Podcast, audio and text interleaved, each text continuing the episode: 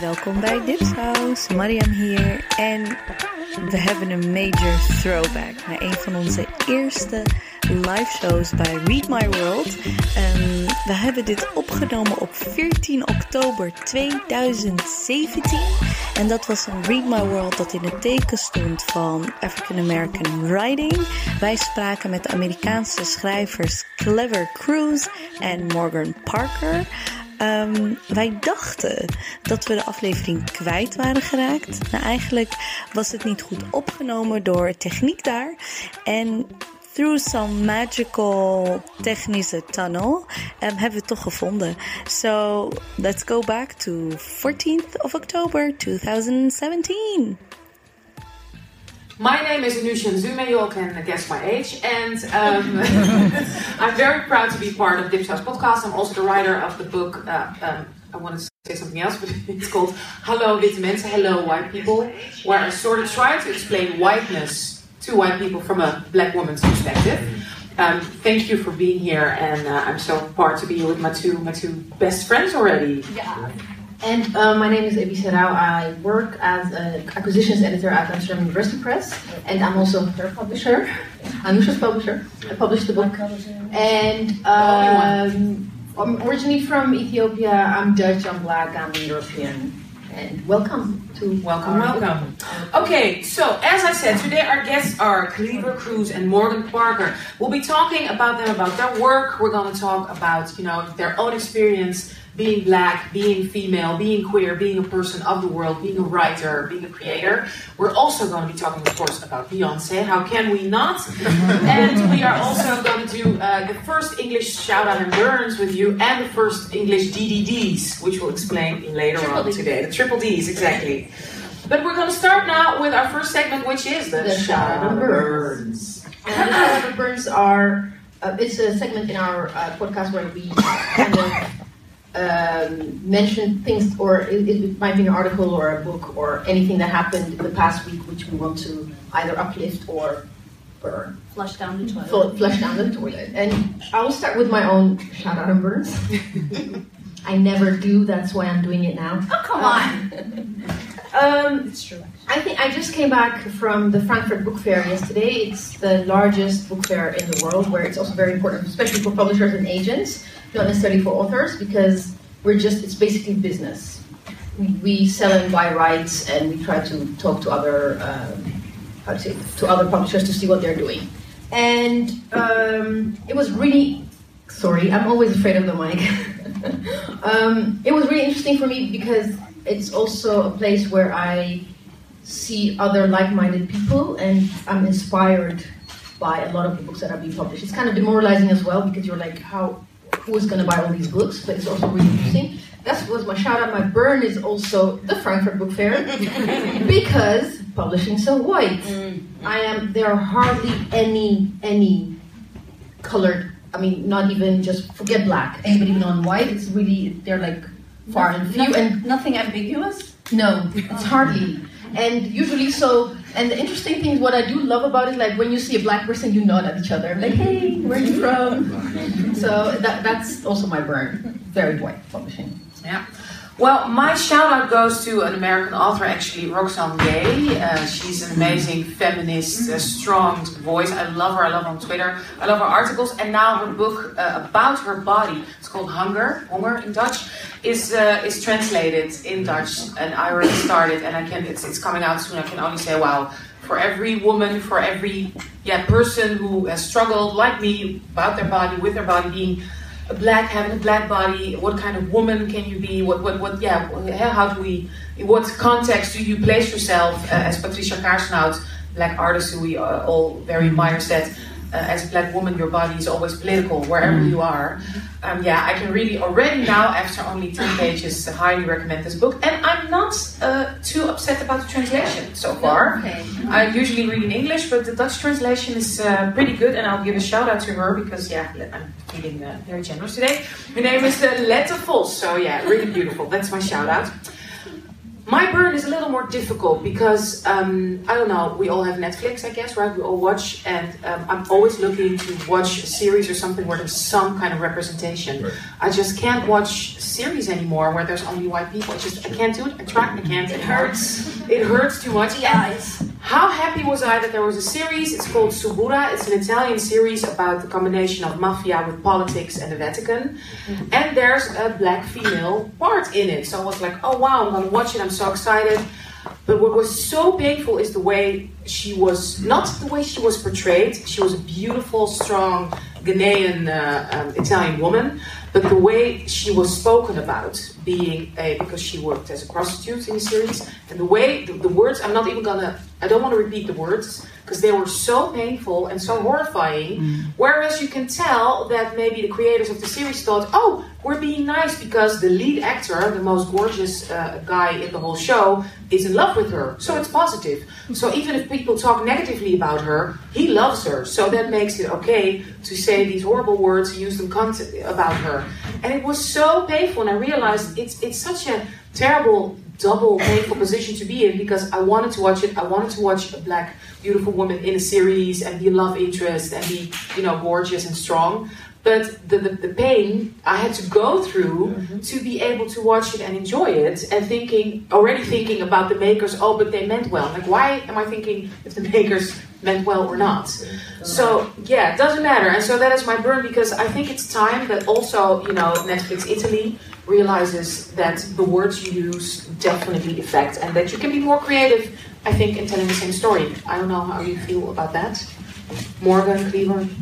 Yeah, I um, and even is this on? Yeah, it's on. Even um, even shows that are created by Black people, like I want to support, and then sometimes it's like I also the number one thing is I have to protect my spirit. And can you tell, can you give us a name of a series that you feel that way? Um, I had to stop watching Scandal. Oh, me too. I like wrote an article about it. People were very angry, but it was because you know in this particular season, I just was the relationship with the white man and the black woman was very triggering. Yeah. And just watching a woman who's strong and amazing be used over and over, it started to affect me psychologically. Even though I was like, she looks amazing and she's so badass, like.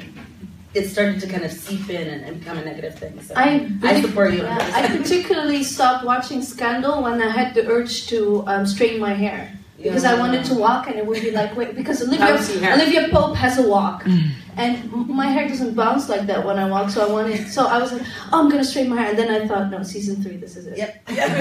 well, then when was the season where she like, was a slave? I was like, I'm good. I'm No, yeah, she was She's castrated. sold on the black. Oh, yeah, on the Yeah. I was like, I had to be out there. She kicked ass. Fortunately, she kicked ass, but still, yeah. She was sold on the internet black market. Yeah. The No one web. has the dark memory. web. No one has any historical. Suppressed, memory. suppressed, suppressed. Kleaver, do you have also maybe an example? Because also being uh, black, Latino, and queer, uh, re- talk about representation. Well, that doesn't exist on Netflix, but it doesn't. It, it made me think of um, a series called La Esclava Blanca. It's a Colombian uh, novela, soap opera, that came out a year or two ago. I don't remember. I told myself I was gonna watch one or two episodes because of what you said. This is finally a moment where there's black people speaking in Spanish about their experience, even though it's about slavery in Colombia. I was still willing to watch it, and I told myself I'll only watch one or two episodes, and I watched all 62 because I couldn't. I had to see how it was gonna end. Um, but it's what you're saying that, for the most part, it was clear that it was white Colombians writing about this experience. So much so that you watch an entire series of black people struggling literally through slavery, figuring out how to free themselves, and the final episode is them sitting at a table thanking the white woman. And I'm sitting there like, but y'all are the ones that went through slavery, though. Like, how are you thanking her for that effort?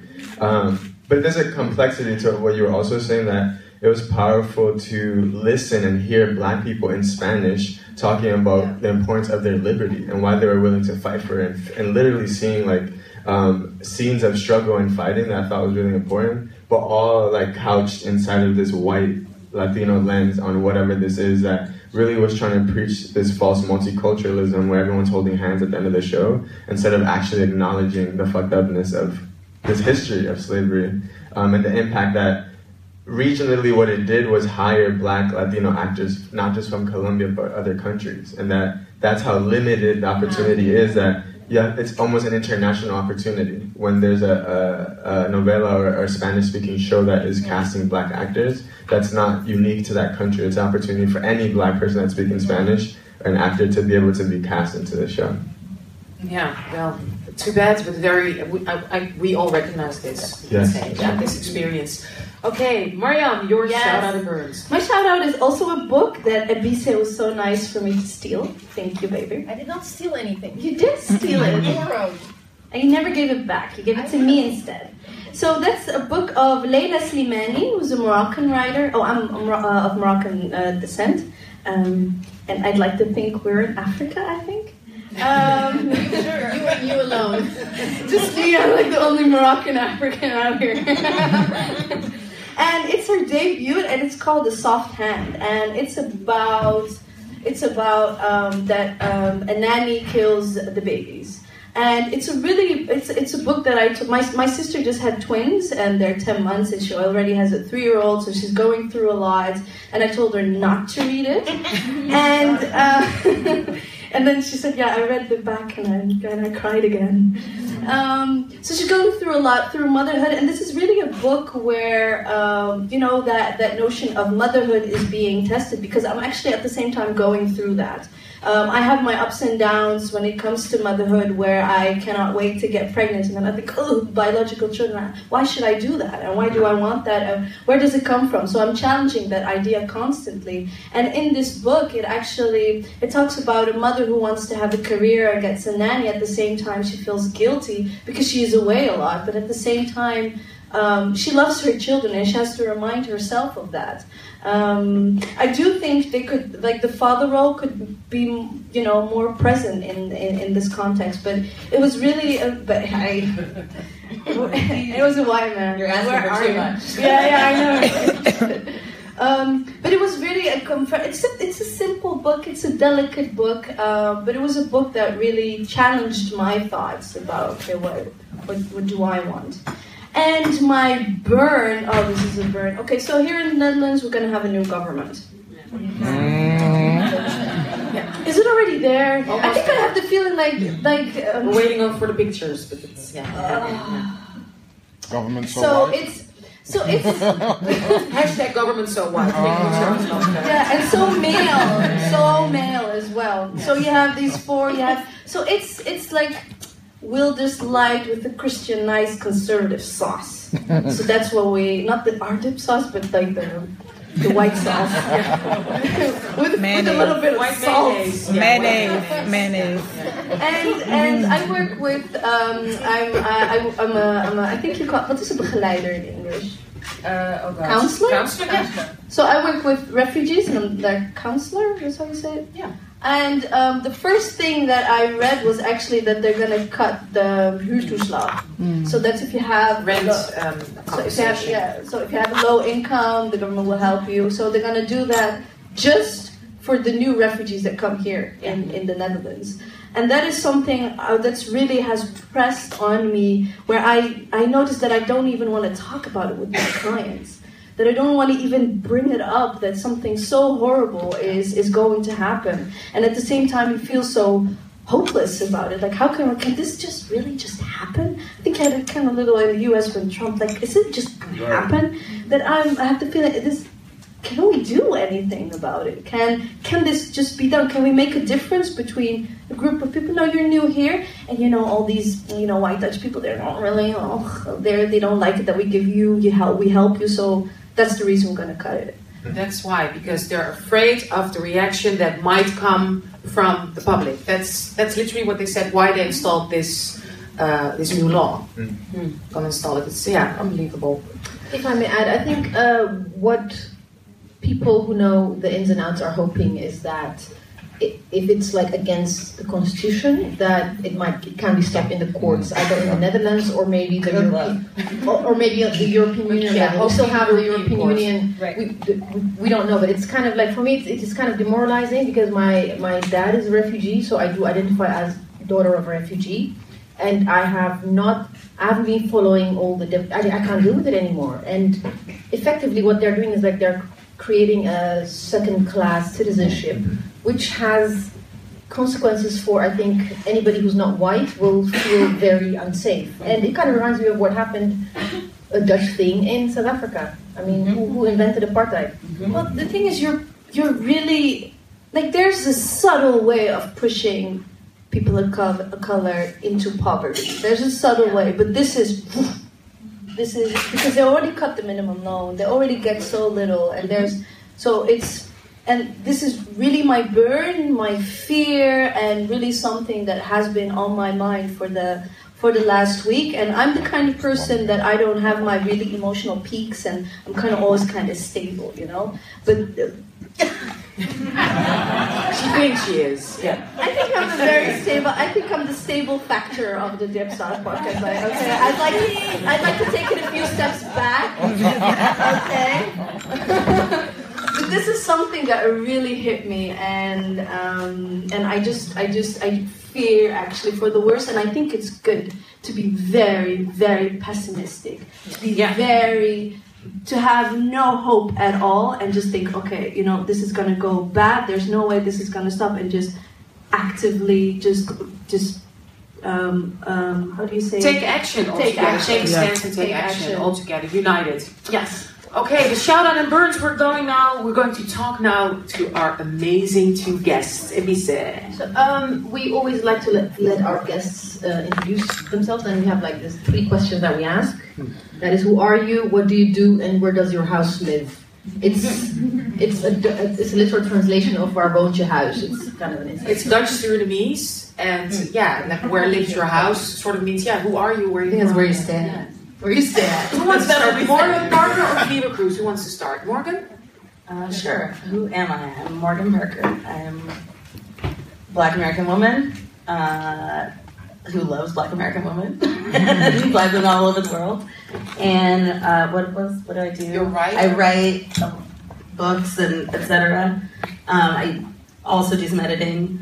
Um, and my house is in LA. I'm never in it, but it's there. Literally, I'm pretty sure. And why do you? Still why- there. so take us. Why aren't you living in it? Ken? Well, I'm here right now. Then I'll be in New York, and it's, I'm all over the world. Um, spiritually, where my house is is right here with y'all. And where was your house? Where was your Where was your cradle? Right? Where were you? Where were you formed? Where were, Where did you become Little Morgan? I woohoo. Um, I grew up in California. Yes, but where also I also became a lot in New York in my adult life. Yeah, you, you moved there as a young adult. Mm-hmm. Okay. Kleaver. Kleaver Cruz. Um, I just want to say thank you first. It's really awesome to be a part of this experience. so thank you. Can I throw in some shout outs? Of course, please. So I want to shout out my mom, Romela Cruz. I was sitting here thinking about um, she's the person that when I was I have a twin brother. Um, when we were 18, Identical twins? yeah, Walter. Um, when we were 18 or 19, Walter. yeah, So cute. when we were 18 or 19, I think it was for our high school graduation, she took us on a cruise and we went to the Bahamas and I think the Virgin Islands. But I bring that up to say that that was the first experience I had internationally and I got to see other black people. Um, and that sitting, it was because of that experience I'm able to sit here with y'all. So I'm really thankful that she just wanted to congratulate us on accomplishing something like graduating high school. And really what she did was um, allow me to understand that we exist beyond that border, which is really powerful. So shout out to her. Um, and the second shout out is to all the Black Dutch people that I've met in the last couple of days. I think that there just has to be more platforms for your voices to be heard. Um, as someone who has been able to travel to a lot of other places where Black people um, exist, it's just important for us to continually be heard in all this multiplicity. And I appreciate the history. I cried like twice in a documentary earlier today, learning about like the journey for, from some people of their history from Suriname to here, um, and the importance of when you exist diasporically. Often we're disconnected from where we actually came from. We don't know the names of the people or what they looked like, or or the connections between them. Hearing about families where brothers, siblings were freeing each other. As one person got free, they would pay for the other person's freedom. Um, the importance of knowing that. So I just want to acknowledge y'all. I really appreciate y'all and how you exist and continue to push for your voices to be heard and for whatever it is that you believe needs to be done so that you can live your full, full whole lives is important. So thank you. Thank you so much. That's, wow. It's a touching. Yes. And again, shout out to translators because we want, you know, we want to consume these things. Um, and you know, translators do really hard work and really important work. So if anyone is like latent translator, like keep at it. Yeah. we need that stuff um, because we do want to keep talking to you guys. Yes. Yeah, I And mean, sharing yeah. your work I everywhere. mean, we wish we could do it in, in. I think when we created the podcast, we were thinking, well, we want the world to know about how we live and how we are, you know, experiencing our being in, in the Netherlands. And at the same time, we were thinking, well, you know, we have to do it in Dutch for, for us. And um, we have to do it because we, we have barely anything Yep. here. And um, I just hope that we emancipate and work ourselves, that we can, that exchange becomes so much stronger, so much fuller, and so much cl- that we become so much closer to each other. Yeah. Yeah. So just quickly, I'm from the Bronx, New York. That's where your house lives. Or not anymore. Uh, I don't know anymore. I know that home is between people and not physical places. But your cradle, so as a I little. I was born in Washington fever? Heights, which is like the epicenter of the Dominican diaspora in the Yes. U.S. So that's where I was born. Wash Heights, Columbia Presbyterian Hospital, 168th Street. But how was your? I'm gonna delve in right away because how was your childhood being Dominican and being uh, being black Dominican? as a Really good question. Um, I think, not I think, that's not how I was raised to understand myself as black. Um. It was very much about. Um, I guess I understood things spectrally because my family looked like all of us. Um, I had yeah, it was just very spectral, and so I think I grew up in the U.S. with a Dominican sensibility around race, and didn't realize until I went away to high school to a really white town, um, and I was black all of a sudden. Can, can you explain for the Dutch uh, audience what that Dominican sensibility is? Hmm. How I understand it Yeah. is actually kind of similar to what I've been hearing here. Is there's reality and then there's the lack of acknowledgement of that reality. And so, with the Dominican Republic in particular, is a long history of suppression around blackness. It's also a, a bit unique because inside of the anti-blackness that's present, there's anti-Haitianism as it relates to um, when the revolution happened in Haiti. You know, first neighbors was us. Because it's on one. It's this on one the uh, island island. Quisqueya.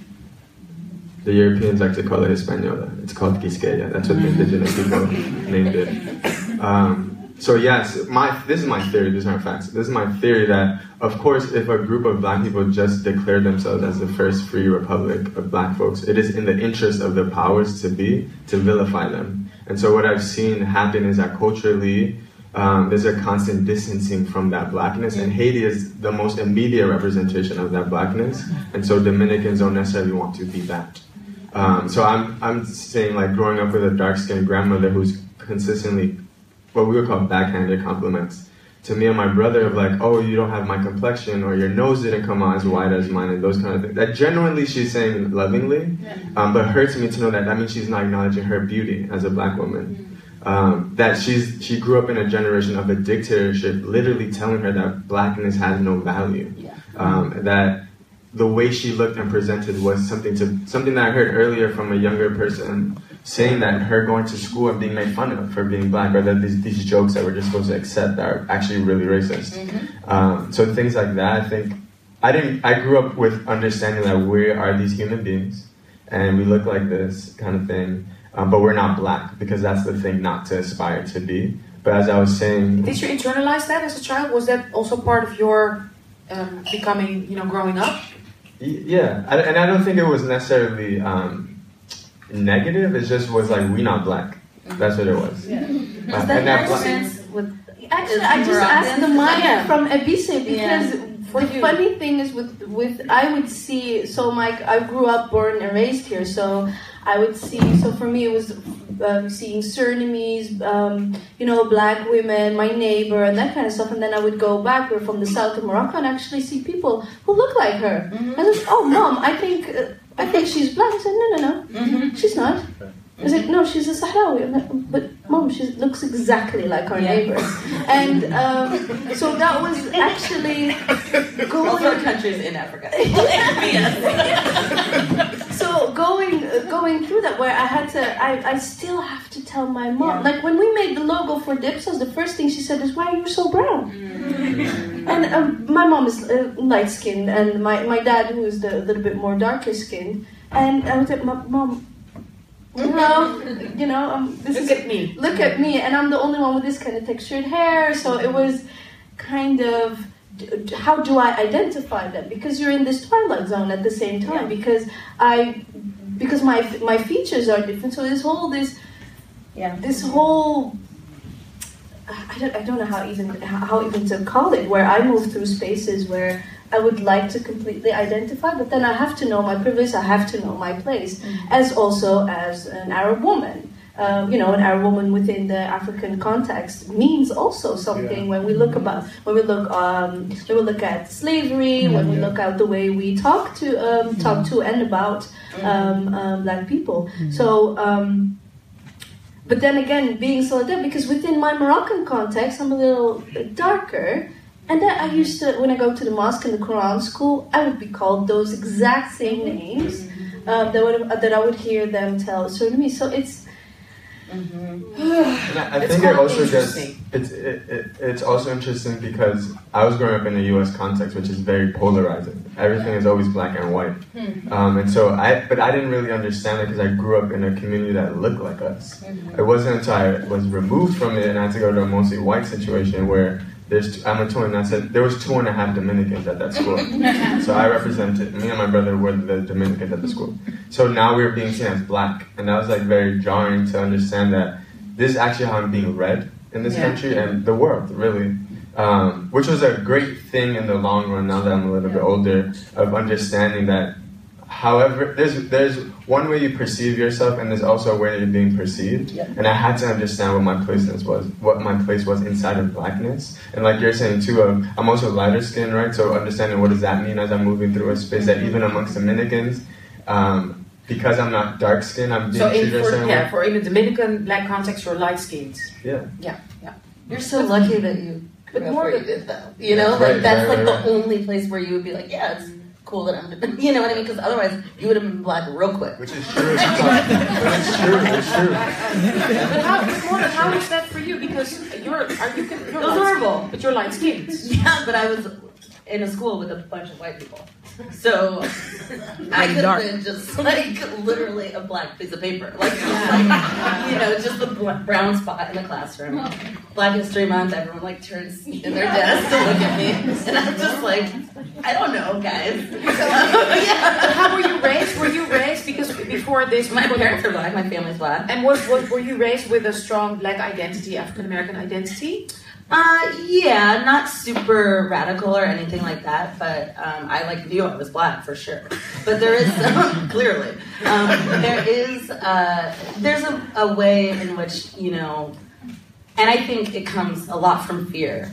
Um, our kind of parents' generation and, and thinking about your mother being like, no, that's not us, and um, I- you experienced that I your mother. a well, not not like we're not black, but like because we're black, this is the ways that we're gonna behave, and we talk about Respectability respectability politics. Yeah, and and I don't blame them. You know, like my parents grew up really poor in the South, and and finally got to a place. So we were supposed to, you know, try to make that work and be happy that we, you know, were living in the suburbs, even though it was super isolating. And it's been interesting as I grow up to talk to my parents about that experience um, and how hard it was and like what the pros and cons were.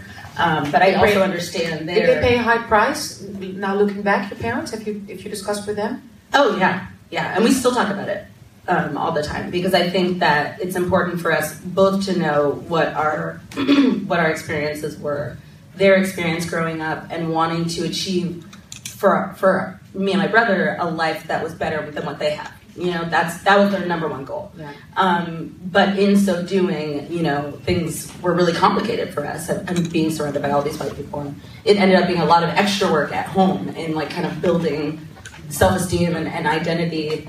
Um, and luckily, like I also am just like kind of intense, like I don't know. I kind of took it upon myself.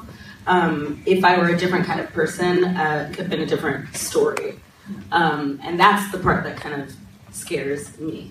But it is, I mean, You mean you had you you had to learn to love yourself? I had to, yes, and I still am learning to love myself. Of course, I mean, everywhere I look at an ad or you know, a- some. I mean, everyone hates black women. That's just what it is. You guys know this. Like, it's it's a daily thing of like reminding um, ourselves, and like I have to turn to my sisters always, and um, even talking talking to y'all and, and all the the black Dutch women that we've been meeting. It's it's important because it is universal. No one loves us. You know what?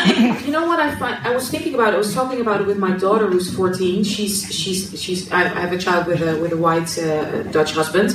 She's light skinned. She identifies. She feels. She identifies as a girl of color. She's treated that way. Yeah. definitely. Even sometimes worried about the way she dresses. That sh- it's not visible that she's going to a very good school. But I'm, I'm proud of her that she dresses the way she wants to dress. But I was thinking about it, and I realized that I, I'm I'm um, uh, I'm, I'm okay. I'll tell my age. I'm 48, and uh, I was so I, I, I came with yeah, so proud of it. So uh, um, no, listen. Hello, I have the whitest mother on the planet. Literally, she doesn't even get red in the sun. That's how white she is. She had she is 85 and she looks 60. So it's from my mom. These genes are from mommy, Russian mommy, who- who's never touched the sun. she worked. She's never been in the sun, so that's I guess. But anyway, I'm trying to make a very interesting point here. Um, yeah, so I was thinking, I was raised in, so I came of age in the 80s, and I swear, of course, I had huge issues, of course, being a black woman growing up in the 80s and blah, blah, trying, trying to love myself. But I had really strong female black role models, in, for instance, body wise, shape wise, Salt-N-Pepa, uh, Neneh Cherry. I don't know, there's people my age remember uh, Janet Jackson um, who were cool, who were, uh, you know, also a Latina girl from, I don't know if you remember, if you know the Rocksteady crew. And you remember the singer? Hey, you, the Rocksteady crew, the singer from the. Rock- I'll Google, I'll show you. So I cut my hair that way, it looked horrible, but I tried. So who were strong, fierce, and also body-wise more, you know, different. And was more variety. Has it gone? I'm just one. It has it gotten worse now? I, I don't know. The thing is, for me, No? go back a two, few steps back, um, I going on that? I have a different experience of growing up in the Netherlands and also blackness because I, I was born and raised in Ethiopia. I was 14 when I came to the Netherlands, and in Ethiopia you don't identify in terms of blackness but ethnicity, which who, who's, who, who's your who are your people. Yeah. And when I came to the Netherlands, I did not speak the language, and everybody assumed I was from Suriname. And also, that's when I literally became black, and I had no trouble accepting it. Uh, accepting it, it was that I know that has that's how people perceive me, so of course I'm going to accept it. But even we Ethiopians have our issues about identifying as black or not, And colorism? and colorism also within the in, within the European context, where Ethiopians tend also have issues with like we're not really black. Sure. And uh, Why is everyone trying to just get out of it? the minute a white person appears, we're all black. and that was exactly Yeah, yeah. and that, that was the first thing that my dad told me. You're black, get, get over Yeah. it. So it was, but so I didn't have all these issues of accepting who I am, whether I'm a black person or not. I grew up with people who looked like me from different walks of life, so I didn't really have those issues. And when I came to the Netherlands, I needed to learn the language, so I ended up in a school with 30 nationalities. I didn't have to deal with Dutch society until I went to study. So I really had, in a way, a happy childhood. Yeah. But things things started getting weird when I started working. Actually, that's when I experienced whiteness in its most violent in a way. But going back to bodies, because we have this conversation also on the podcast where I'm the millennial and um, you know, and I I, I, I wish I could twerk for a living. Um, so we, we, we have this. What's from the what? So at the same way? time, I also have seen that um, the changes of bodies um, that are represented, of course. Now, most of what I consume comes from the U.S., um, and I can and I can also. Um, there's a very different um, idealistic way of a woman it's it, uh, that comes from Morocco. So we used to watch a lot of Moroccan TV once we got the satellite and that kind of stuff. But I do see a little bit. If I just look just about for, for the bodies and, and that they're different than just one, I do think like bodies like Nicki Minaj, uh, Beyonce, um, you know, have a little bit that. Of course, it's um, it's very sexual at the same time because I do know that with Salt-N-Pepa, it was much more like baggy jeans, very different femininity. Um, but I do see that now as well with And different um, sex- Yeah. being differently sexual. Yes. yes, More, uh, no, not aggressor, but taking, ta- not being afraid to, yeah, to move forward. But I do see Princess Nokia doing that as well. Um, and um, Larry on the house. But be, uh, my fat belly, my little. Usually in our podcast we have Translate.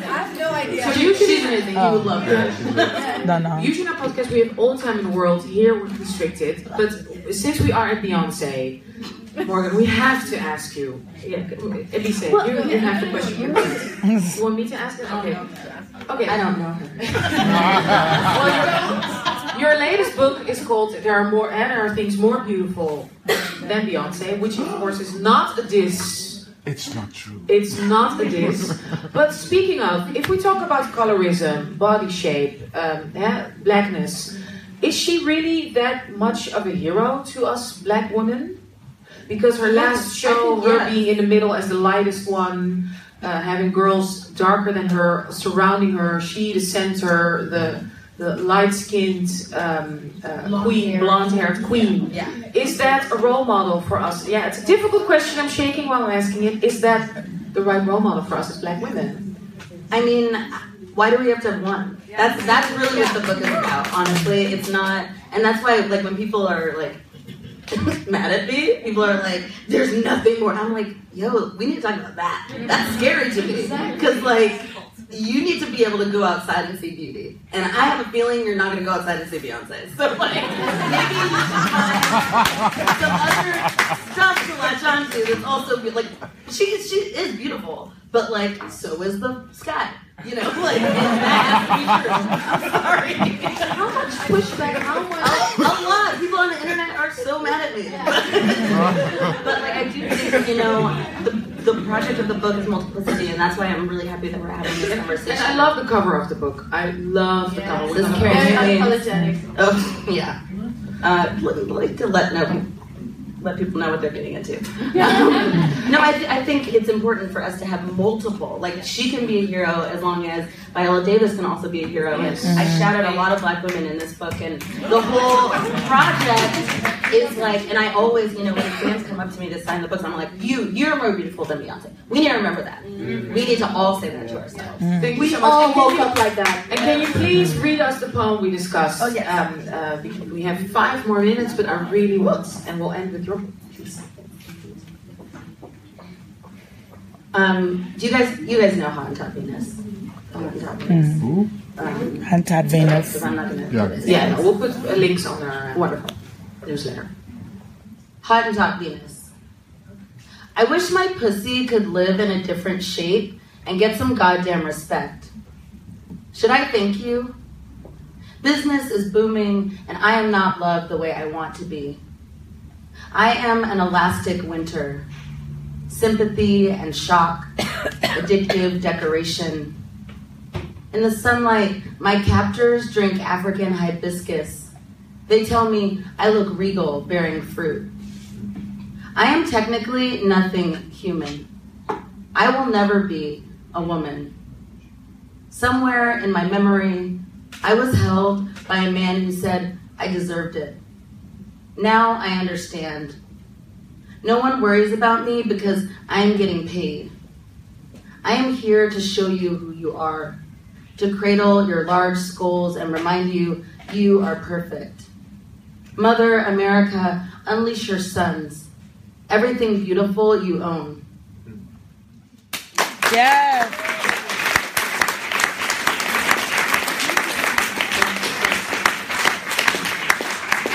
Okay, quickly, we're gonna move to our really favorite segment, and that We have two minutes because we also want to end with that. Yes, yes, yes. So you have to decide quick. So the triple Together. yes, the, the triple D's. Okay, the triple D's are uh, for drinking, dancing, and dip saucing. And dip saucing me is something that we do all the time. We talk to each other more than our family. So we WhatsApp, we video call, we Yeah, voice voice pictures, message. random links, like non-stop. It's been going on for more than two years. It's it's exhausting. You're in the car for 10 minutes or in the tram, uh, uh, and then you get there's 300 missed messages. Yeah. So that's dip saucing. Okay, yeah. So you have to choose between Bell Hooks, Missy Elliott, and Ivanka Trump. Wait, sorry, it's drinking, dancing. and dip saucing. Yes. Who What do do you, you want, want to do? together? Yeah. Who do you want want to do what with? Who do you want to go wanna- drinking with? Uh, Missy Elliott, Bell Hooks, and Ivanka Trump. well, I was gonna say I want to dip sauce with her. That's just Yeah. I want to Oh, dance with Ivanka yeah. just to make sure she can. like, well, do we have to plug her in? True, true. You know what I mean? Missy, she can give us all the, the, She the really would music, be all of it. alive. Yes. So dip saucing And I need to get drunk with Bell Hooks. Yes. and drinking with Bell Hooks and letting Ivanka dance, and we'll just watch and laugh. I'm with that. How's that? I'm with that. That's the fastest DVD we've ever had. Thank you so much. Oh my god, we're so in time. We never have this, but now we are. We're going to end our episode with a wonderful uh, piece of um, uh, amazing material by Kleaver Cruz. And can you please give us a little bit of context? Sure. So this was written for something called La Galeria magazine, which is it's actually reminding me of what y'all have created. It's a publication that's created for and by or created by and for Dominicans in the diaspora. Um, and it was started a couple years ago, so it was an honor to be able to contribute to this as a Dominican in the diaspora.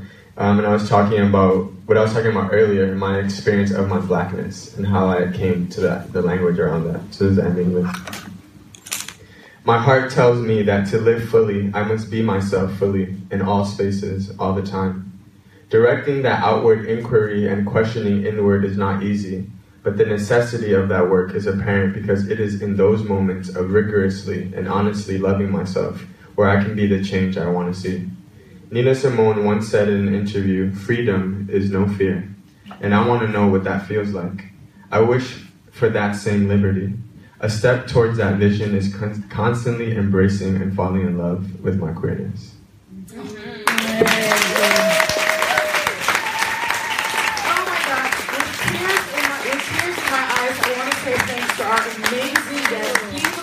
Morgan Parker. I want to thank my sisters in crime, Elise and Mariam. I want to thank Read My World for giving us this amazing opportunity to do our first live podcast. I want to thank our white technicians.